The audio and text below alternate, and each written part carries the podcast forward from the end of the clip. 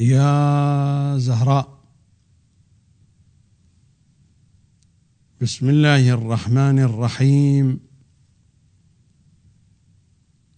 يا أملي فليت الذي بيني وبينك عامر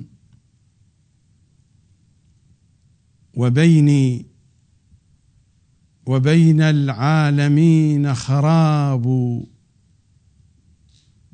وليتك تحلو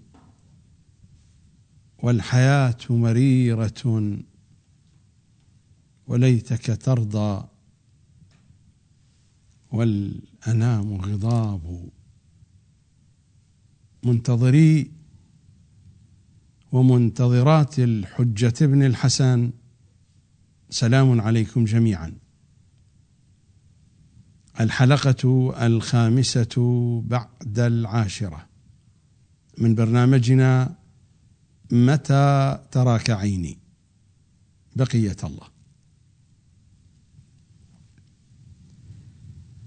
كان الحديث في الحلقة الماضية في جانب من مسيرة إمام زماننا.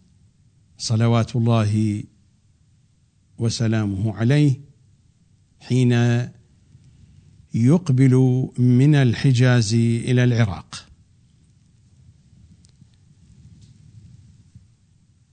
الحديث تناول فتنة السفياني البرنامج ليس لتناول موضوع السفياني من جميع جهاته.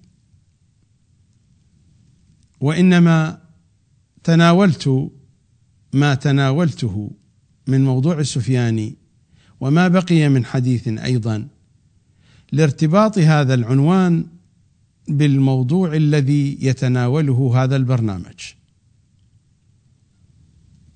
البرنامج متى تراك عيني بقية الله هدفه تسليط الضوء على خطوط إجمالية وليس بنحو التفصيل للبرنامج الذي ذكره إمامنا السجاد صلوات الله عليه في الرواية التي حدثنا بها أبو خالد الكابلي والتي مر ذكرها فيما سلف.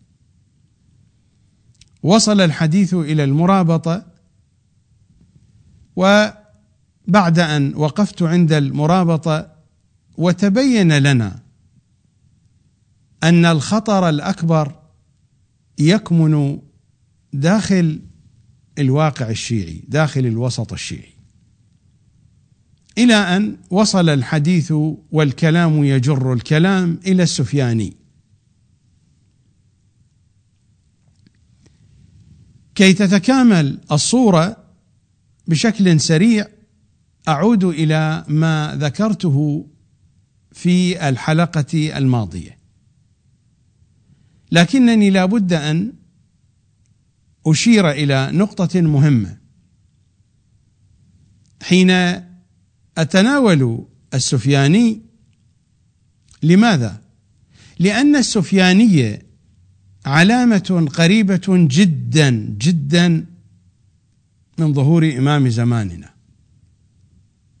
وثانيا فتنة السفياني سيفتتن بها أكثر الشيعة وسيقعون في هذا الامتحان. وقد مرت علينا الروايات يوم أمس.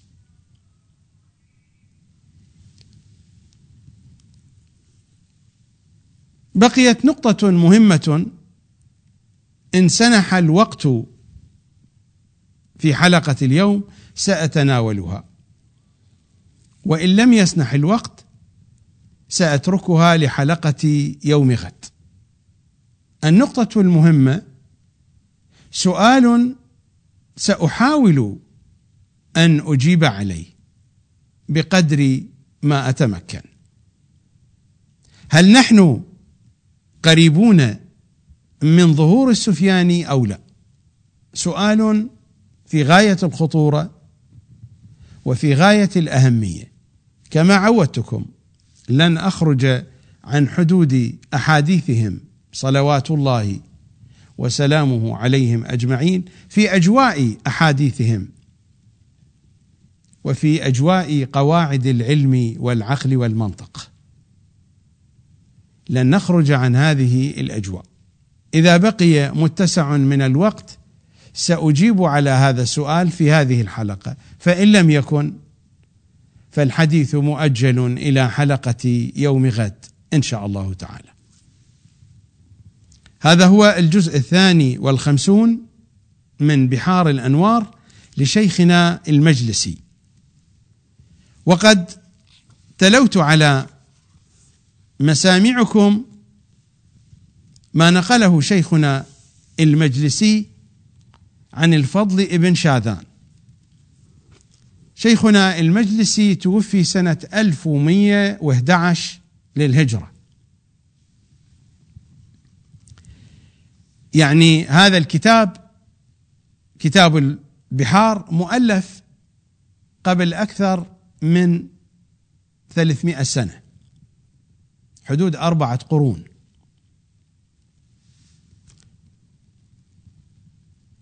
ينقل عن الفضل ابن شاذان. الفضل ابن شاذان كان معاصرا بحسب روايات الشيخ الصدوق كان معاصرا لإمامنا الرضا ومعاصرا لإمامنا الجواد ومعاصرا لإمامنا الهادي وكان معاصرا لإمامنا العسكري. متى توفي الفضل بن شاذان؟ توفي في نفس السنة التي استشهد فيها إمامنا العسكري. هذا هو المعروف في كتب السير والتاريخ.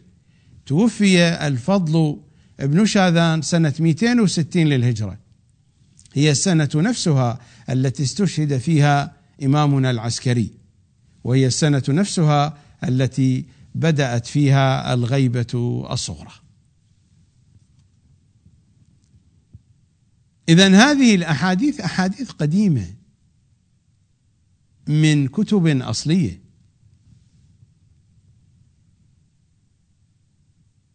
إمامنا السجاد والفضل ابن شاذان هنا يحدثنا عن الكابلي نفس الكابلي الذي جعلنا روايته أساسا لهذا البرنامج. عن إمامنا السجاد صلوات الله وسلامه عليه. ثم يسير حتى ينتهي إلى القادسية. وقد اجتمع الناس بالكوفة وبايعوا السفياني يسير إمام زماننا يسير. الناس اجتمعوا بالكوفة. من هم الناس؟ الشيعة. من الذين يجتمعون في الكوفة؟ وبايعوا السفياني الرواية التي بعدها عن إمامنا صادق. يقدم القائم عليه السلام حتى يأتي النجف فيخرج إليه من الكوفة جيش السفياني وأصحابه أصحاب السفيان من الشيعة. وهؤلاء هم علية القوم الكبار. وسيتضح من الروايات أن هؤلاء هم فقهاء الشيعة. الروايات تحدثنا. هؤلاء الذين سيخرجون مع السفياني هم فقهاء الشيعة. ستأتينا الروايات. حتى يأتي النجف. فيخرج إليه من الكوفة جيش السفياني وأصحابه. أصحابه من؟ من الشيعة. الذي يبدو من الروايات التي سأتلوها عليكم. هم فقهاء الشيعة. والناس معه. الناس عموم الشيعة. عموم الشيعة تبعوا السفياني لماذا؟ لأن فقهاء الشيعة كانوا معه. لا تستعجلوا بالحكم على كلامي انتظروا وسنقرأ الروايات. يقدم القائم عليه السلام حتى يأتي النجف. فيخرج إليه من الكوفة. جيش السفياني وأصحابه. أصحابه هؤلاء هم فقهاء الشيعة والناس مع عموم الشيعة. وذلك يوم الأربعاء. فيدعوهم الإمام يدعوهم ويناشدهم حقه. وهم قد أكلوا حقه. فيدعوهم ويناشدهم حقه ويخبرهم أنه مظلوم مقهور. ويقول من حاجني في الله فأنا أولى الناس بالله إلى آخر خطبته الشريفة. فيقولون من الذين يقولون؟ المتكلمون هنا الفقهاء فقهاء الشيعة. سيبدو ذلك من الروايات. وسأنقل لكم من نفس الإرشاد للشيخ المفيد هو الذي ينقل هذه الروايات. سأنقل لكم رواية أقرأها من كتاب الإرشاد للشيخ المفيد.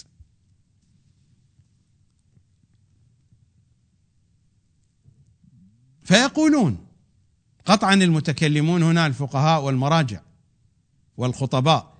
فيقولون ارجع ارجع من حيث شئت لا حاجة لنا فيك. قد خبرناكم واختبرناكم فيتفرقون من غير قتال. فإذا كان يوم الجمعة يعاود الإمام مرة أخرى. فيجيء سهم يعاود يعاود الكلام يعاود النصيحة. يعاود مثل ما قال الإمام فيدعوهم ويناشدهم حقه ويخبرهم أنه مظلوم مقهور. نفس الكلام يعيده عليهم. فيجيء سهم فيصيب رجلا من المسلمين فيقتله فيقال إن فلانا قد قتل. فعند ذلك ينشر راية رسول الله فإذا نشرها انحطت عليه ملائكة بدر فإذا زالت الشمس هبت الريح له فيحمل عليهم هو وأصحابه. فيمنحه الله أكتافهم ويولون يفرون فيقتلهم حتى يدخلهم أبيات الكوفة. وينادي مناديه ألا لا تتبعوا موليا ولا تجهزوا على جريح ويسير بهم كما سار علي يوم البصرة.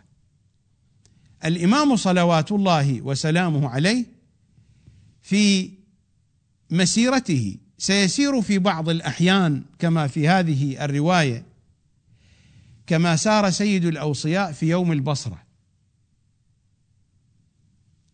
فالإمام في يوم البصرة أطلق الأسرى ولم يأخذ منهم فدية وكذلك لم يقتل جريح وتركهم.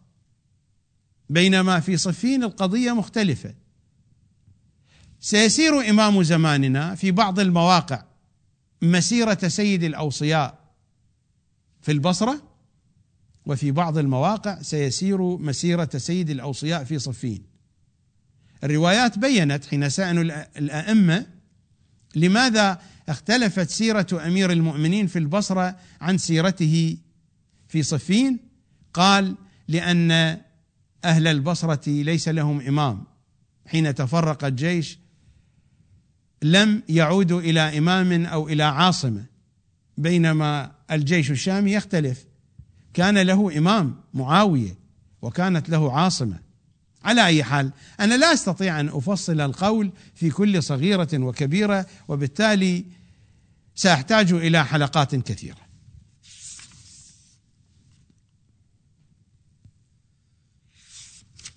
أيضا في الجزء الثاني والخمسين من بحار الأنوار والرواية يرويها جابر الجعفي عن باقر العلوم. وشيخ المجلسي ينقل ذلك عن تفسير العياشي ماذا يقول إمامنا الباقر؟ لكأني أنظر إليهم مصعدين من نجف الكوفة ثلاثمائة وبضعة عشر رجلا كأن قلوبهم زبر الحديد جبرائيل عن يمينه وميكائيل عن يساره. يسير الرعب أمامه شهرا وخلفه شهرا. أمده الله بخمسة آلاف من الملائكة مسومين. يعني يلبسون العمائم البيضاء ذات الحنكين أو ذات الذؤابتين. ليست كالعمائم الطابقية التي هي عمائم الشيطان التي تلبس الآن في المؤسسة الدينية. هكذا وصفها أئمتنا. ما أنا الذي وصفتها؟ راجع الكافي والفقيه بقية كتب الحديث. حتى إذا صعد النجف قال لأصحابه تعبدوا ليلتكم هذه فيبيتون بين راكع وساجد يتضرعون إلى الله حتى إذا أصبح. قال خذوا بنا طريق النخيله كما قلت النخيله هي منطقة قريبة من الكوفة قريبة من النجف. المناطق المحيطة بمنطقة ذي الكفل التي تسمى بالشفل الآن في العراق. خذوا بنا طريق النخيلة وعلى الكوفة خندق مخندق. قلت خندق مخندق؟ قال إي والله حتى ينتهي إلى مسجد إبراهيم عليه السلام بالنخيله فيصلي فيه ركعتين. وصلتنا رسالة من أحد الأخوة من متابعي البرنامج يبدو من أهل المنطقة. يقول في هذه المنطقة في المناطق القريبة من ذي الكفل أو الشفل كما يسمى الآن في الشارع العراقي يوجد هناك مقام معروف بمقام إبراهيم الخليل. فلربما الرواية تتحدث عن هذا المقام. وهذا يدلك على صدق هذه الروايات. هذا يدلك على مطابقة هذه الروايات للواقع الجغرافي. فبحسب رواية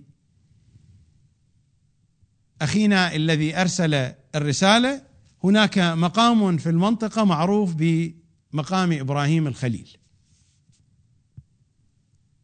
حتى ينتهي إلى مسجد إبراهيم قد يكون هو هذا بالنخيلة فيصلي فيه ركعتين فيخرج إليه من كان بالكوفة من مرجئها. هؤلاء الشيعة الشيعة المرجئة. وإذا تتذكرون قرأت لكم رواية من رجال الكشي. أحد أصحاب الإمام يحدثنا عن إمامنا الصادق أنه سأله هل شهدت جنازة عبد الله بن أبي يعفور؟ شخصية شيعية معروفة. فقال نعم وقد شهد الجنازة خلق كثير. ناس كثير. الإمام ماذا قال له؟ قال سترى هناك كثير من مرجئة الشيعة.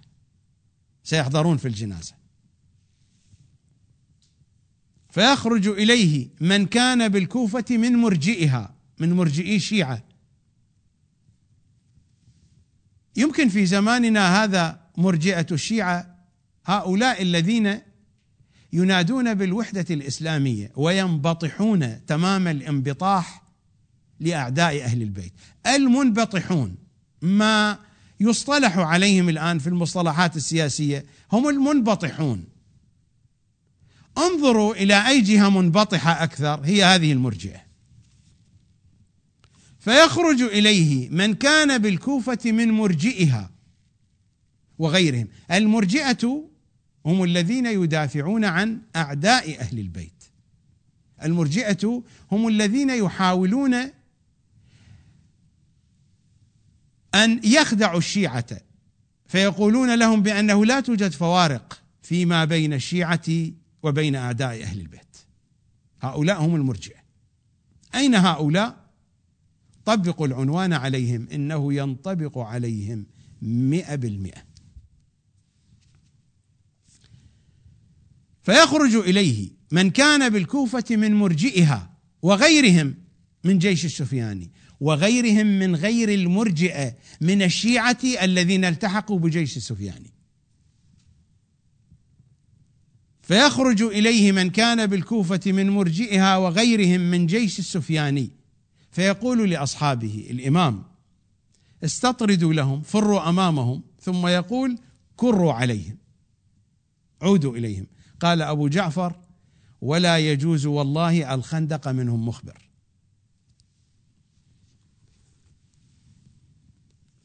تقريبا الكلام إلى هنا وصل بنا. واضح أن الشيعة بايعت السفياني وأن فقهاء الشيعة هم الذين يقولون للإمام ارجع خرجوا مع السفياني لقتال الإمام الحجه هنيئا للشيعة بمثل هؤلاء الفقهاء. لهذا السبب أكرر كلامي دائما أنه علينا أن نصحح المؤسسة الدينية أن نصحح الثقافة الشيعية لأن هذا الواقع الذي اخترق بالثقافة الناصبية هو الذي سيؤدي إلى هذه النتائج.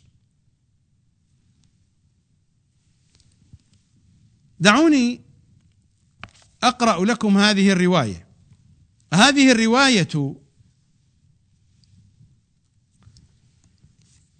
ذكرها المحدث المرندي في كتابه نور الأنوار. نور الأنوار مطبوع على حدة.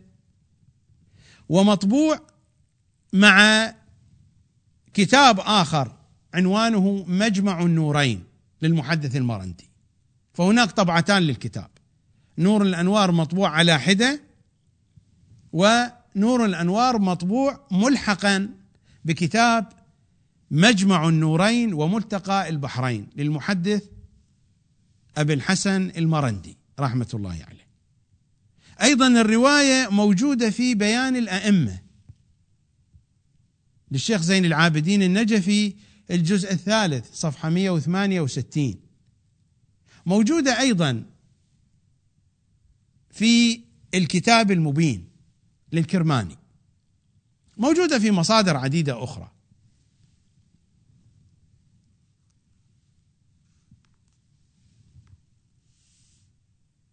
فإذا خرج القائم من كربلاء. فإذا خرج القائم من كربلاء وأراد النجف. الكلام السابق كان الإمام متجه باتجاه النجف. وخرج عليه جيش السفياني انتبهوا لهذه الرواية والروايات التي بعدها ستكتمل الصورة. لأن الروايات السابقة كل رواية ذكرت لقطة معينة. فإذا خرج القائم من كربلاء وأراد النجف والناس حوله قتل بين كربلاء والنجف ستة عشر ألف فقيه. من أين هؤلاء؟ بين النجف وكربلاء يوجد الأزهر أو توجد المؤسسة الوهابية. هذه المنطقة من الذي يقطنها؟ الخوارج. فإذا خرج القائم من كربلاء وأراد النجف والناس حوله قتل بين كربلاء والنجف ستة عشر ألف فقيه. فيقول الذين حوله من المنافقين. هناك في جيش الإمام من المنافقين وسيتضح هذا حينما نستمر في الروايات. ومرت الرواية يوم أمس في قضية يوم الأبدال كيف أن مجموعة من شيعة أهل البيت في جيش الإمام من أشياع آل محمد كما عبرت الرواية يلتحقون بالسفياني. نذهب إلى فاصل وأعود إليكم بعد الفاصل. فإذا خرج القائم من كربلاء وأراد النجف والناس حوله قتل بين كربلاء والنجف ستة عشر ألف فقيه فيقول الذين حوله من المنافقين إنه ليس من ولد فاطمة وإلا لرحمهم. هؤلاء شيعة هؤلاء أصحاب تأريخ هؤلاء مراجع زعماء خدماتهم جليلة وكبيرة على الأمة. مثل هذا الخرط الموجود الآن نفس الشيء. إنه ليس من ولد فاطمة. وإلا لرحمه. فإذا دخل النجف وبات فيه ليلة واحدة فخرج منه من باب النخيلة محاذي قبر هود وصالح. تلاحظون الآن يتحدث عن نجف مبنية في زمان الأئمة. لم تكن النجف مبنية. النجف فيها بناء.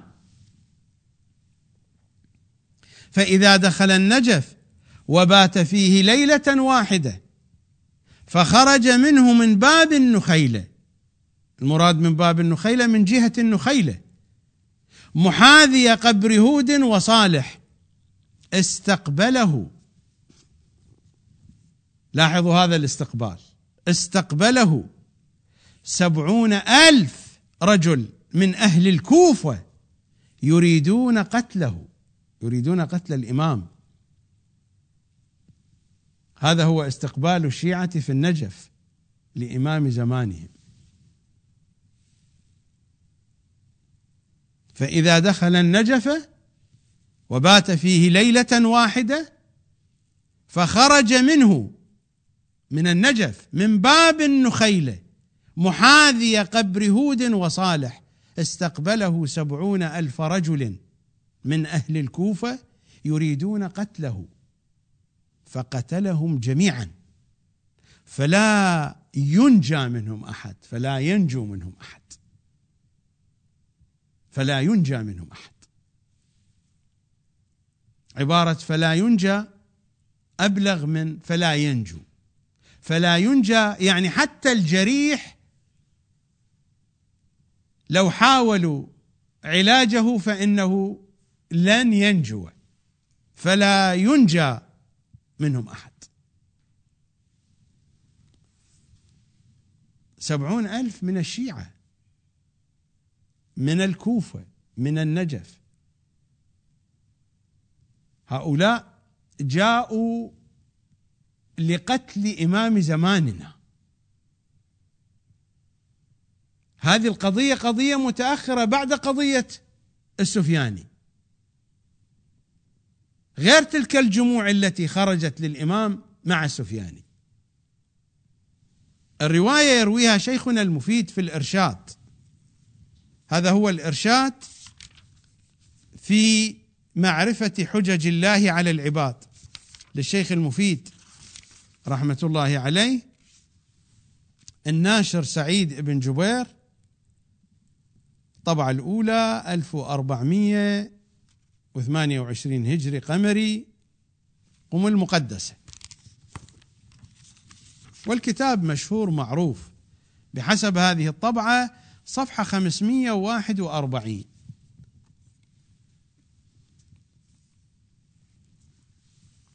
عن إمامنا الباقر صلوات الله وسلامه عليه. أنه إذا قام القائم عليه السلام سار إلى الكوفة فيخرج منها فيخرج منها بضعة عشر ألف نفس يدعون البترية. البترية اسم يطلق فيما تقدم من الزمان في زمان الأئمة على مجموعة من الزيدية. فهل هناك من زيدية بهذه الأعداد في العراق؟ والبترية عنوان يطلق أيضا من خلال الروايات على شيعة أهل البيت الذين يبترون عقائد أهل البيت. في رجال الكشي في رجال الكشي عن سدير الصيرفي. دخلت على أبي جعفر عليه السلام على إمامنا الباقر ومعي سلمة ابن كهيل وأبو المقدام ثابت الحداد وسالم ابن أبي حفصة وكثير النواء وجماعة معهم. وعند أبي جعفر عليه السلام أخوه زيد بن علي عليهم السلام. فقالوا لأبي جعفر هؤلاء المجموعة الذين دخلوا مع سدير الصيرفي نتولى عليا وحسنا وحسينا ونتبرأ من أعدائهم. قال نعم يعني هذا هو الصحيح. قالوا بعد ذلك نتولى أبا بكر وعمر ونتبرأ من أعدائهم. فالتفت إليهم زيد بن علي. قال لهم أتتبرؤون من فاطمة؟ بترتم أمرنا. بتركم الله. تتبرؤون من فاطمة؟ تقولون نتولى أبا بكر وعمر ونتبرأ من أعدائهم.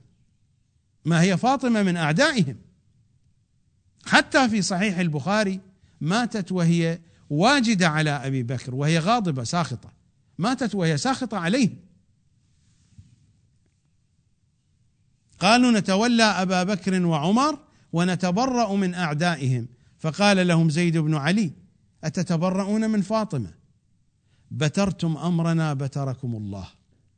فيومئذ سموا البترية. والبترية هذا العنوان سأتحدث عنه مرتبط بسورة الكوثر. شانئك الأبتر. هذه العناوين مترابطة.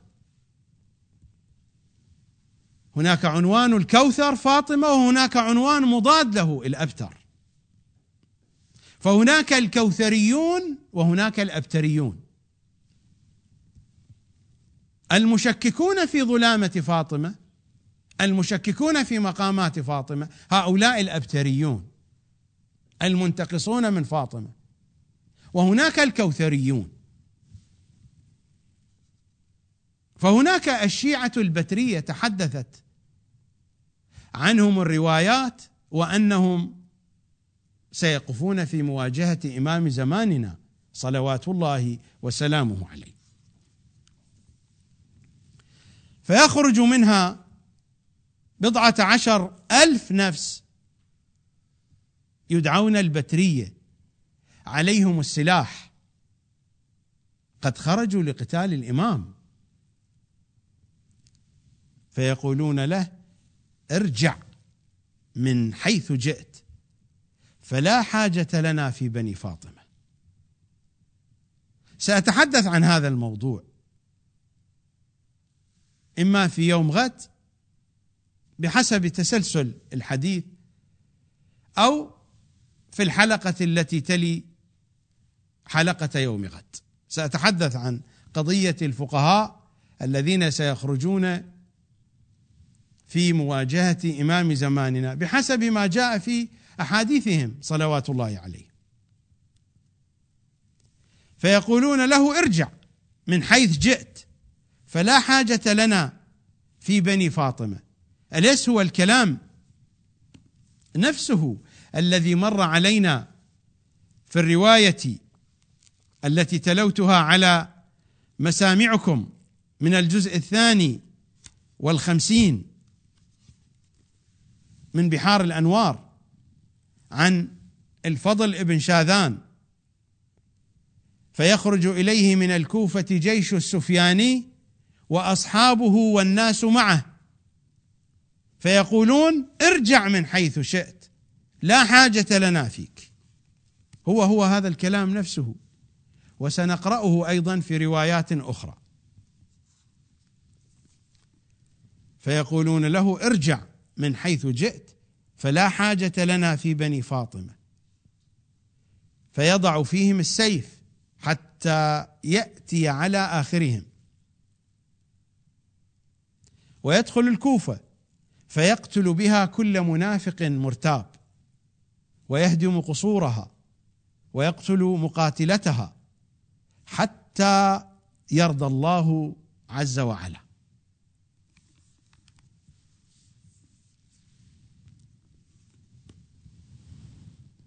وتستمر المسيرة إلى أن نصل إلى يوم الأبدال حيث يلتقي جيش إمام زماننا مع جيش السفياني في منطقة مرج عذراء قريبا في مكان قريب من مدينة دمشق.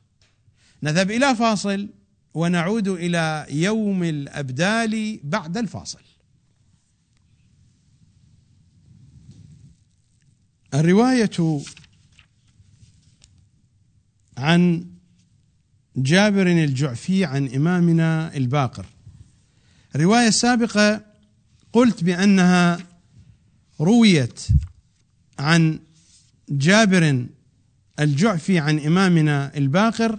هي لم تكن عن جابر الجعفي وإنما كانت عن عبد الأعلى الحلبي. هذه الرواية التي ذكرتها بأن الإمام يقول خذوا بنا طريق النخيله وعلى الكوفة خندق مخندق. هذه عن امامنا الباقر وعن تفسير العياشي لكنها عن عبد الأعلى الحلبي. هذه الرواية التي سأقرأها هي أيضا عن إمامنا الباقر صلوات الله وسلامه عليه وهي عن جابر الجعفي عن تفسير العياشي. يقول إمامنا الباقر ثم يأتي الكوفة. فيطيل بها المكث ما شاء الله. فيطيل بها المكث ما شاء الله أن يمكث حتى يظهر عليها. حتى يظهر عليها يعني حتى يصفيها من المنافقين ومن هؤلاء البترية. حتى يظهر عليها. ثم يسير حتى يأتي العذراء مرج عذراء التي أشرت إليها قبل قليل. حتى يأتي العذراء هو ومن معه وقد ألحق به ناس كثير والسفياني يومئذ بوادي الرملة حتى إذا التقوا وهم يوم الأبدال. يعني حتى إذا التقى إمام زماننا وهم مع السفياني يوم الأبدال. يخرج أناس كانوا مع السفياني من شيعة آل محمد. ويخرج ناس كانوا مع آل محمد إلى السفياني. فهم من شيعته حتى يلحقوا بهم. ويخرج كل ناس إلى رايتهم وهو يوم الأبدال. يعني إلى تلك اللحظة الإمام خرج من الحجاز وبعد التفاصيل الطويلة الكثيرة في الحجاز. وجاء إلى العراق ورتب الأمور في العراق وبعد كل تلك التفاصيل والامتحانات وتوجه إلى الشام. ها نحن نقارب على الفترة التي يخوض فيها الإمام الحرب نقارب على الانتهاء. ومع ذلك يوجد من الشيعة من سيلتحق بسفياني. القضية خطيرة جدا. هؤلاء لماذا يفعلون هكذا؟ بسبب الثقافة بسبب الاعتقاد بسبب هذا الفكر الناصبي الذي اخترق المؤسسة الدينية.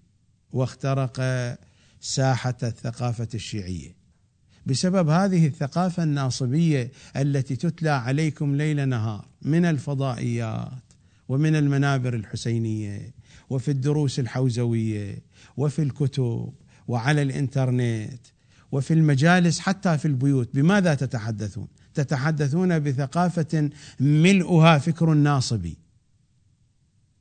قد تذكرون أهل البيت ولكن هذه النتائج التي وصلتم إليها أخذتموها من قواعد وأسس وتفاصيل هي مأخوذة من النواصب.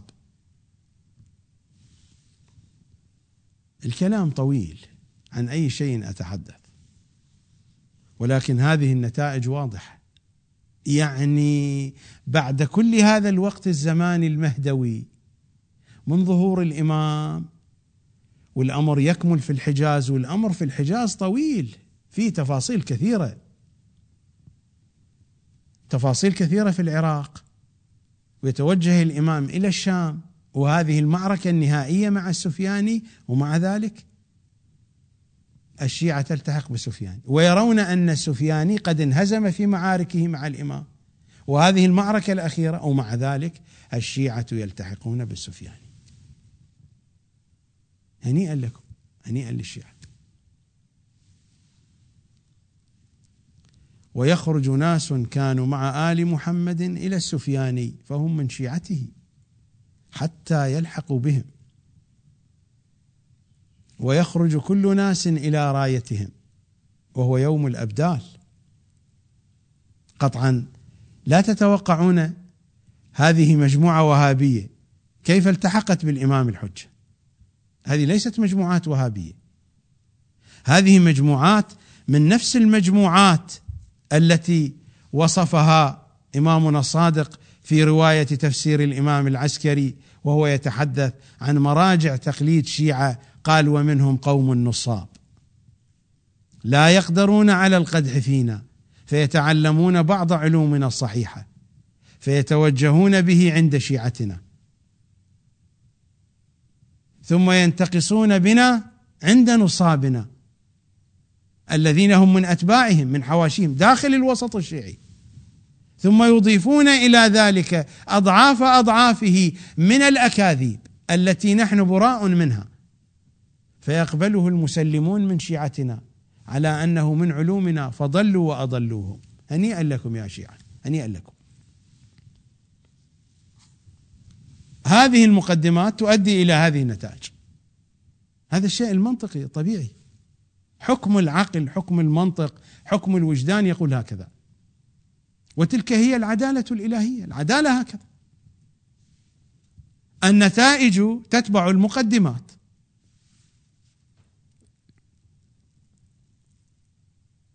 لاحظوا ماذا تقول الروايات. غيبة النعماني.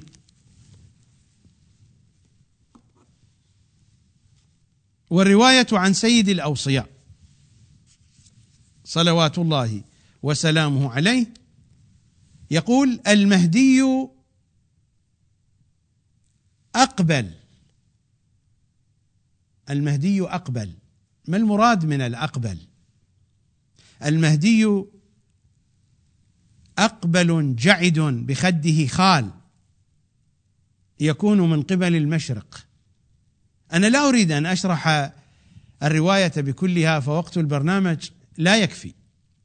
ولكن هذه الكلمة ربما تسمعون بها تقرؤون بها وربما ما سمعتم بها أساسا. إذا كنتم تقرعون من الفكر الناصبي متى تقرؤون روايات أهل البيت؟ من الذي يحدثكم بها؟ المهدي أقبل. المراد من الأقبل صاحب العينين السوداوين. يكون السواد شديدا والبياض شديدا. سواد عينيه شديد وبياض عينيه شديد. يعني ليس هناك من اختلاط العيون صافية. عيونه صافية جدا. فسواد عينه شديد وبياض عينه شديد. وحين تنظر إليه كأن عينه منكسرة. هذا هو الذي يقال له الأقبل. كأن عينه منكسرة كأنه ينظر إلى طرف أنفه.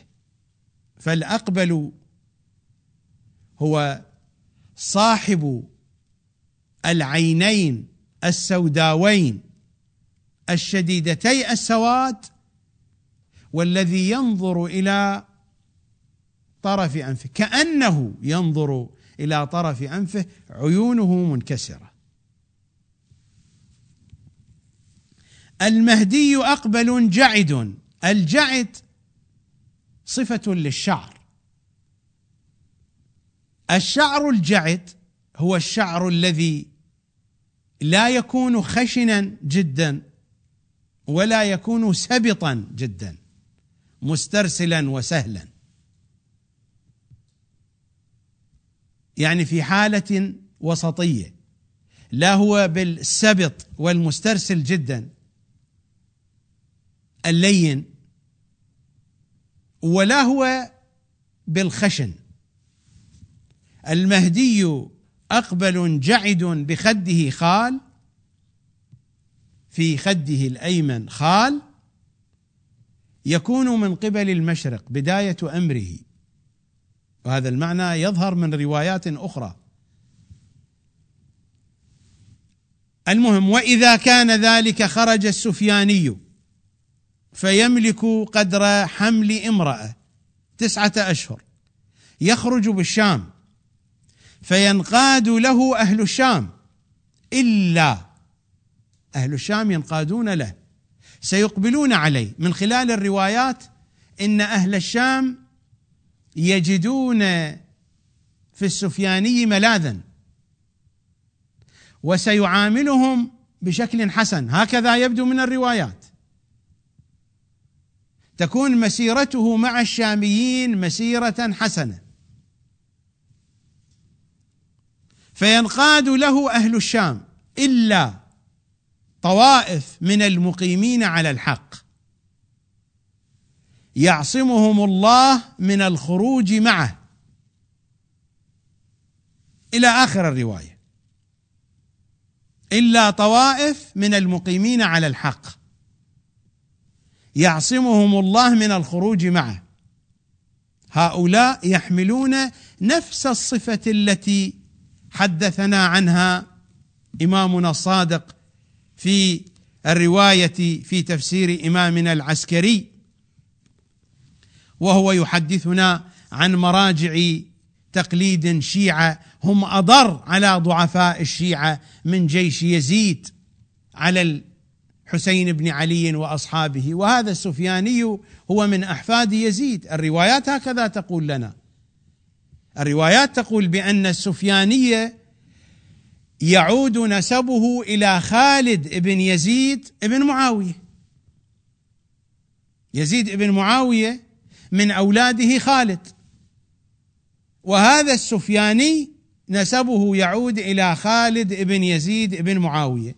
هكذا أخبرنا أئمتنا صلوات الله وسلامه عليهم أجمعين. يعني العصا من العصية كما يقولون. وهذه النجاسة من تلك النجاسة. والحية لا تلد إلا الحية. وهؤلاء مراجع التقليد عند الشيعة مجموعة منهم كبيرة. هم أضر على ضعفاء شيعتنا. كما يقول صادق العترة من جيش يزيد على الحسين بن علي وأصحابه. إلى أن يقول بعد أن يتحدث أنهم سيضلون الشيعة وستبقى الشيعة على ضلالها ولذلك ستلتحق بالسفياني ولن تعود إلى الإمام الحجة. الروايات تقول هكذا.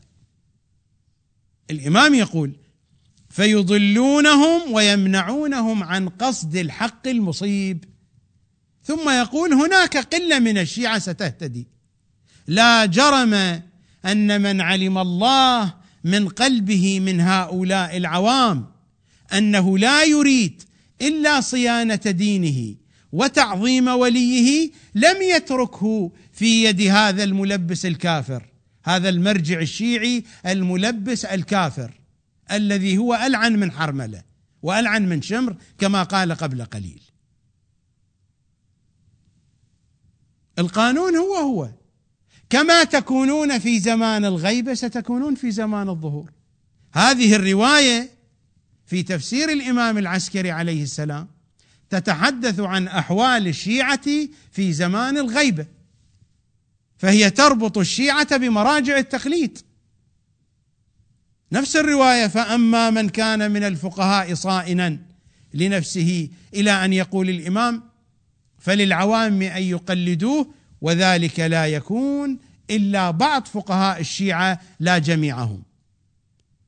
المجموعة الممدوحة قليلة جدا جدا كما يقول إمامنا الصادق والأكثرية هم سفيانيون بل ألعن من السفيانيين.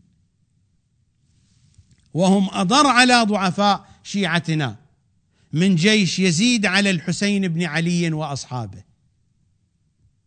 هل يملكون جيوشا؟ ابدا. إنهم يملكون عقولا وكتبا ومدارس وأقلام ومؤسسات إعلامية. من خلال هذه الوسائل ينتشر الفكر السفياني ويحارب الفكر العلوي. وهذا هو الموجود الآن في الساحة الشيعية. ابحثوا عن هذه القضية وستجدونها واضحة صريحة جلية. لكنها مغلفة مغلفة جدا. وستأتينا تأتينا الروايات. إذا بقي وقت ستتضح الصورة من أن المد العباسي والمد السفياني وخصوصا العباسيون لهم مكر بالمشروع المهدوي تزول منه الرجال تخرج الرجال من ولاء إمام زماننا. تأتينا الروايات.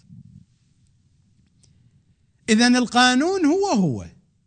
قانون زمان الغيبة لا جرم أن من علم الله من قلبه من هؤلاء العوام هذا في زمان الغيبه أنه لا يريد إلا صيانة دينه وتعظيم وليه لم يتركه في يد هذا المرجع الشيعي الملبس الكافر كما يقول إمامنا الصادق. هذه كلمات الإمام الصادق. في زمان الظهور أيضا. فيتبعه عامة أهل الشام إلا طوائف من المقيمين على الحق. القانون هو القانون. كيف كنت في زمان الغيبة؟ ستكون على نفس الحالة في زمان الظهور. وتلك هي العدالة المهدوية. لا يمكن أن تكون مقيما على الحق في زمان الغيبة متمسكا بإمام زمانك. تدفع الضريبة وتتحمل. داخل الواقع الشيعي. لا يمكن أن تفشل. لا بد أن تنجو. تلك هي العدالة المهدوية. قطعا بتوفيق الإمام. لا يستطيع أحد أن يفرض شيئا على الإمام الحجة. ومن كان يكرع إلى أذنيه أو إلى عمامته الطابقية الإبليسية في الفكر الناصبي وفي الفكر القطبي. لا يتوقع له أن ينجو في عصر الظهور إلا إذا أراد الإمام ذلك. الحكم والأمر بيده صلوات الله وسلامه عليه. لكنني أتحدث عن الشيء المنطقي الذي هو في مساحة رؤيتي في المساحة العادية لرؤية الإنسان العادي. هناك قوانين. أما إرادة الإمام وولاية الإمام قطعا هي فوق كل هذه المعاني. نذهب إلى فاصل وأعود إليكم بعد الفاصل. ماذا قال إمامنا الباقر صلوات الله وسلامه عليه وهو يحدثنا كما مر الحديث عن يوم الأبدال حتى إذا التقوا وهم. التقى المهدويون مع السفيانيين. حتى إذا التقوا وهم يوم الأبدال يخرج أناس كانوا مع السفياني فهم من شيعة آل محمد. ويخرج ناس كانوا مع آل محمد إلى السفياني فهم من شيعته حتى يلحق بهم ويخرج كل ناس إلى رايتهم وهو يوم الابدال قال أمير المؤمنين صلوات الله عليه ويقتل يومئذ السفياني. يعني القضية مستمرة إلى مقتل السفياني والشيعة تترك إمامها. قال أمير المؤمنين ويقتل يومئذ السفياني ومن معه حتى لا يدرك منهم مخبر. والخائب يومئذ من خاب من غنيمة كلب. كلب هي القبائل التي تنصر السفياني وهم أخوال يزيد.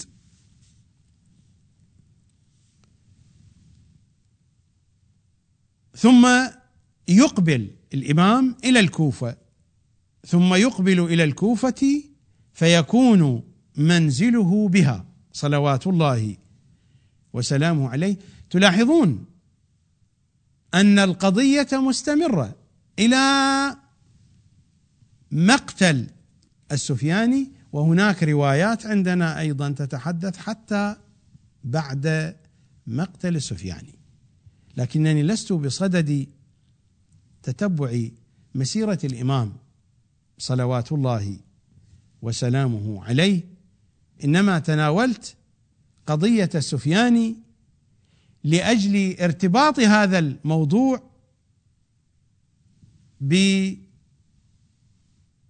ببرنامجي بهذا البرنامج. فإننا قد وصلنا إلى المرابطة. كيف تتحقق المرابطة ما لم نعرف الواقع؟ وكيف نعرف الواقع؟ ما لم نعرف الحيثيات التي ترتبط بهذا الواقع في الماضي والحاضر والمستقبل. بسبب ذلك وصل بنا الحديث إلى السفياني.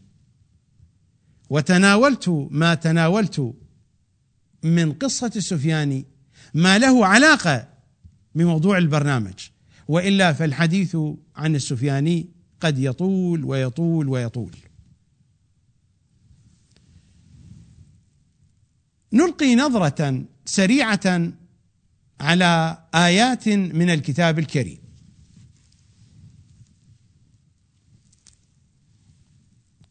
إذا ذهبنا إلى سورة إبراهيم في الآية السادسة والأربعين وقد مكروا مكرهم. وعند الله مكرهم. وإن كان مكرهم لتزول منه الجبال. قبل هذه الآية هناك آية واضحة. وسكنتم في مساكن الذين ظلموا أنفسهم. الأيام دول. ينتهي الأمويون يأتي العباسيون. يضعف العباسيون يأتي السفياني. ترتفع الراية المهدوية وينتهي السفياني. وسكنتم في مساكن الذين ظلموا أنفسهم. وتبين لكم كيف فعلنا بهم. وضربنا لكم الأمثال. وقد مكروا مكرهم وعند الله مكرهم وإن كان مكرهم لتزول منه الجبال. ماذا تقول العترة الطاهرة في الذي جاء في هذه الآية؟ هذا هو المجلد الرابع من تفسير البرهان منشورات مؤسسة الأعلمي للمطبوعات. صفحة 343 عن جميل ابن دراج. قال سمعت أبا عبد الله عليه السلام يقول وإن كان مكرهم لتزول منه الجبال ماذا قال الإمام؟ وإن كان مكر بني العباس بالقائم لتزول منه قلوب الرجال. وإن كان مكر بني العباس بالقائم لتزول منه قلوب الرجال. مر علينا يوم أمس فقط للفائدة العلمية الرواية أخذها سيد هاشم البحراني من تفسير العياشي. بحسب الطبعة الموجودة منشورات مؤسسة الاعلمي هذه الطبعة الموجودة بين يدي تصحيح وتعليق السيد هاشم الرسولي المحلاتي. وهذا هو الجزء الثاني. إذا ذهبنا إلى صفحة 253 الرواية هنا محرفة. من أراد أن يعرف النسخة الصحيحة للرواية عليه أن يعود إلى تفسير البرهان.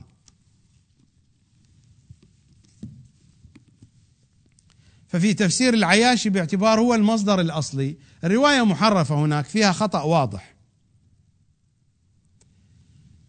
الرواية الصحيحة هي هذه التي قرأتها على مسامعكم. وإن كان مكر بني العباس بالقائم. لتزول منه قلوب الرجال.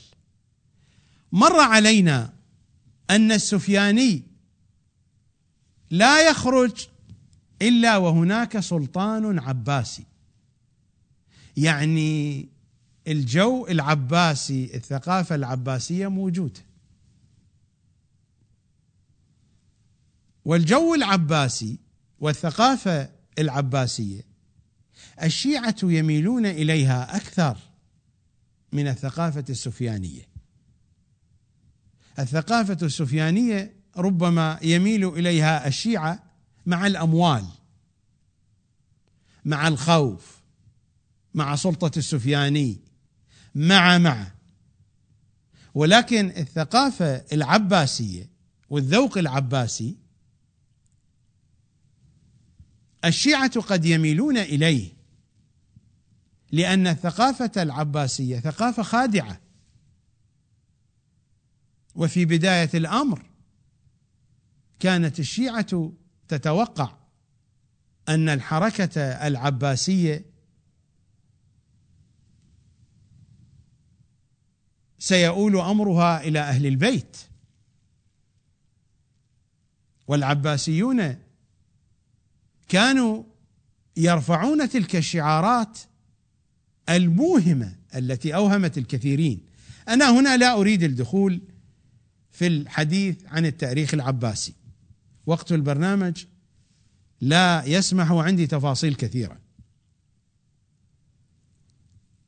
فمكر العباسيين بالقائم تزول منه قلوب الرجال. تتبدل تتغير تتحول. مكر وليست مواجهة عسكرية. لماذا؟ لأن الذي يواجه الإمام السفياني أما العباسيون فيبدو أنهم موجودون في العراق. فسفياني يأتي الروايات تقول بأن بني العباس في العراق فيأتيهم الخراساني من المشرق والسفياني من المغرب من الشام. فراية تأتي إلى العباسيين. من إيران وراية تأتي إلى العباسيين من الشام. هذه التفاصيل موجودة في الروايات ولا مجال للخوض فيها لضيق وقت البرنامج. لكنني أردت أن ألقي نظرة سريعة على بعض آيات الكتاب الكريم كما في هذه الآية في سورة إبراهيم. وإذا ذهبنا إلى سورة المدثر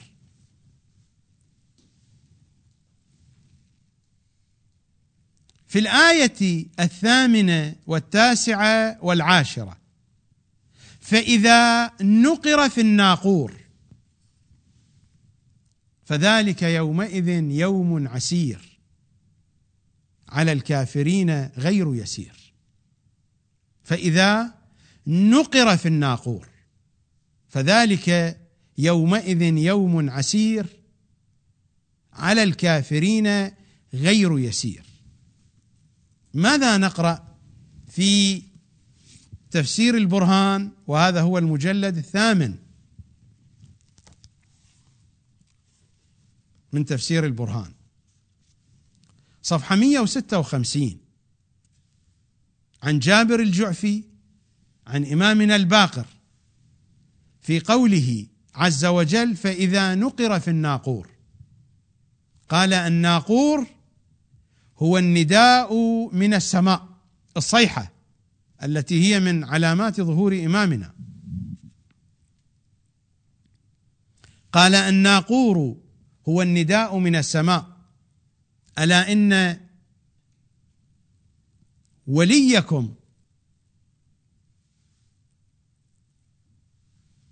فلان ابن فلان القائم بالحق. ينادي به جبرائيل في ثلاث ساعات من ذلك اليوم. فذلك يوم عسير على الكافرين. فذلك يوم عسير على الكافرين. غير يسير.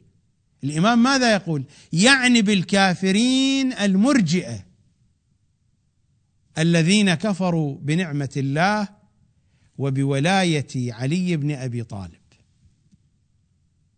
ذلك اليوم يكون عسيرا على المرجئة النواصب أو على المرجئة الشيعة. أنتم قولوا أليس يكون أكثر عسرا على المرجئة الشيعة؟ يكون أكثر عسرا على المرجئة الشيعة من المرجئة النواصب. فإذا نقر في الناقور فذلك يومئذ يوم عسير على الكافرين غير يسير. مر علينا في عبارة الإمام الصادق في رواية تفسير الإمام العسكري ولم يتركه في يد ذلك الملبس الكافر. نفس التعبير. الإمام عبر عن هؤلاء المرجئة الذين هم أضر من جيش يزيد أضر على ضعفاء الشيعة من جيش يزيد على الحسين بن علي وأصحابه. الإمام عبر بأن هؤلاء ملبسون كافرون ولم يتركه في يد هذا الملبس الكافر. فإذا نقر في الناقور الصيحة فذلك يومئذ يوم عسير. سيكون عسيرا على الكافرين غير يسير. هؤلاء يفكرون في الخطورة أكثر من النواصب. يعني بالكافرين المرجئة الذين كفروا بنعمة الله وبولاية علي بن أبي طالب. من يكفر بإمام زمانه فهو كافر بولاية علي بن أبي طالب. بيعة الغدير لا معنى لها ولا قيمة لها من دون بيعة الحجة بن الحسن. في نفس السورة سورة المدثر إذا ذهبنا إلى الآية السادسة والأربعين وما بعدها وكنا نكذب بيوم الدين.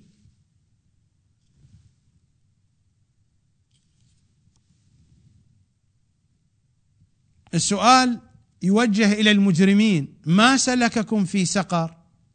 قالوا لم نك من المصلين. إلى أن يقولوا وكنا نكذب بيوم الدين حتى أتانا اليقين. فما تنفعهم شفاعة الشافعين فما لهم عن التذكرة معرضين كأنهم حمر مستنفرة فرت من قسورة. هذه الآيات في سورة المدثر. ماذا يقول أئمتنا؟ هذا هو تفسير البرهان المجلد الثامن صفحة 161 والحديث والبيان والتفسير عن إمامنا الصادق. وكنا نكذب بيوم الدين. قال بيوم خروج القائم. هذا هو يوم الدين. هذا مصطلح. يوم الدين هو يوم خروج القائم صلوات الله وسلامه عليه.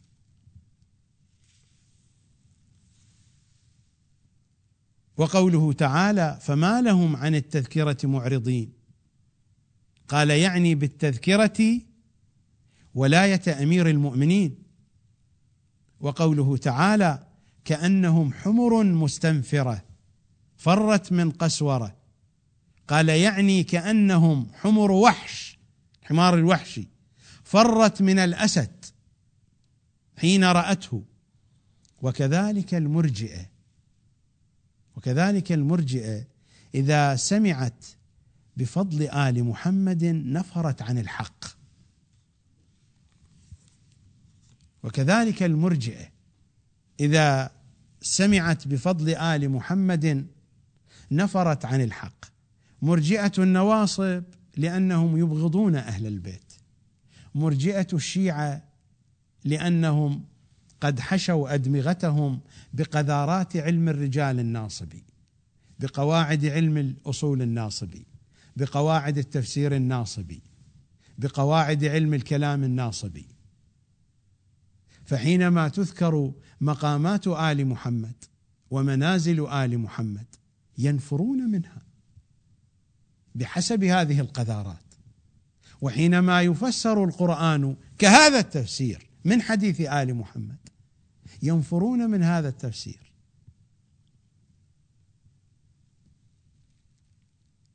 الآن لو أعطيت هذه الآيات لهم كيف يفسرونها؟ سيتحدثون عن الإنسان عموما. هكذا معلق في الهواء. يتحدثون عن ارتكاب الزنا واللواط وأمثال هذه المعاني بعيدا عن مفهوم الولاية والبراءة. ويتحدثون بعد ذلك عن الإنسان لوحده في القبر. ثم يأتي يوم القيامة فيحاسب على حسنات وسيئات وكأننا في سوق البقالة. هذا هو الدين هذا هو دين النواصب. هذا ما هو دين آل محمد. دين آل محمد كل شيء مرتبط بالإمام المعصوم. وكذلك المرجئة إذا سمعت بفضل آل محمد نفرت عن الحق. هؤلاء هم نفسهم المرجئة الذين سيخرجون مع السفياني لقتال الإمام مع جيش السفياني، السفياني في الشام ولكن جيشه وقائده في الكوفة يبايعه الشيعة هناك ويخرج الفقهاء والمراجع معه وسيأتي هذا الكلام. ستأتينا الروايات والأحاديث إذا ما جمعت. كل هذه المطالب تتشكل خارطة كاملة وصورة واضحة. وكذلك المرجئة إذا سمعت بفضل آل محمد نفرت عن الحق. ماذا يتلخص لدينا؟ من كل هذه البيانات التي تقدم ذكرها. أول شيء خطورة الوضع. الوضع في غاية الخطورة. عن اية خطورة أتحدث؟ عن خطورة العاقبة. أتحدث عن خطورة يستشعرها أولياء أهل البيت حين يخافون على عاقبتهم على عاقبة أمرهم. إنني لا أتحدث هنا عن مخاطرة اقتصادية مثلا. لا أتحدث عن مخاطرة سياسية مثلا. إنني أتحدث عن مخاطرة عقائدية. من كل هذه البيانات أول شيء يتجلى لنا خطورة الوضع خطورة الموقف.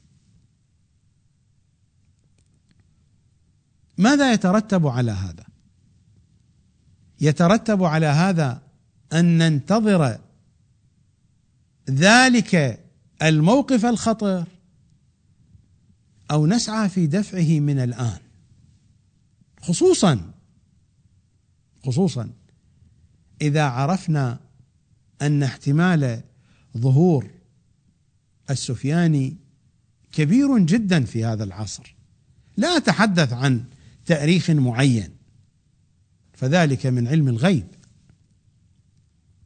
ولكن هناك قرائن تشير إلى هذا أن ظهور السفياني سيكون قريبا.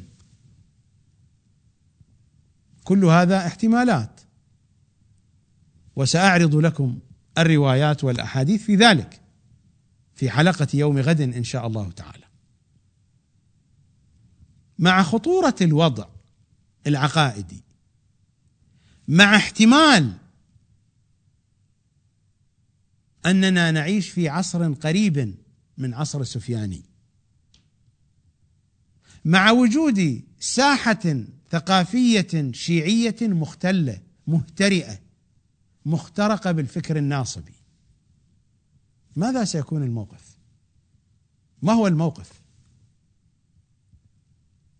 تكليفنا الانتظار الانتظار الذي يشتمل على معنى التمهيد هذا هو تكليفنا. نحن شيعة منتظرون ما هو تكليفنا؟ التمهيد لإمام زماننا. ما هي الفقرة الأولى في مشروع التمهيد؟ إحياء أمره. ما هي الآلية في إحياء أمره؟ الإصلاح الثقافي. نحن بحاجة إلى تغيير بنية العقل الشيعي. من عقل سفياني إلى عقل مهدوي. لو كانت العقول مهدوية فإنها لن تبايع السفياني لماذا تحدثنا الروايات عن الأئمة بأن الشيعة ستبايع السفياني لماذا؟ حتى لو كان هذا على سبيل الاحتمال. لماذا؟ قد يقول قائل هذه الروايات ضعيفة من قال بأنها صحيحة؟ محتملة؟ نعم محتملة. لا يستطيع أحد أن يقول بأن هذه الروايات كاذبة مئة في المئة. يمكن أن تكون صحيحة. يمكن أن لا تكون صحيحة. خصوصا وأن الحديث عن المستقبل تنبؤات المتنبئين لا يحكم الناس عليها. المتنبئون العاديون قارئ الكف قارئ الفنجان الفوالون والفوالات لا أحد يحكم على أقوالهن بالكذب مطلقا. هناك الكثير من الناس يقولون ننتظر وهناك من الناس من يعتقد بأقوالهم. ولكن يقولون التنبؤات يصدقها يكذبها المستقبل. هناك احتمال. نحن نتحدث عن قضية عقائدية قد تودي بنا إلى الضلال أو إلى الهدى. فهل التعامل معها كالتعامل مع أقوال الفوالين والفوالات والمتنبئين والمتنبئات. لا بد من الإصلاح الثقافي. لا بد من التغيير. وإلا ستقع الطامة الكبرى. وقت البرنامج انتهى وللحديث صلة. وللحديث بقية. وبقية الحديث أهم مما تقدم. ما بقي من حديث في هذا البرنامج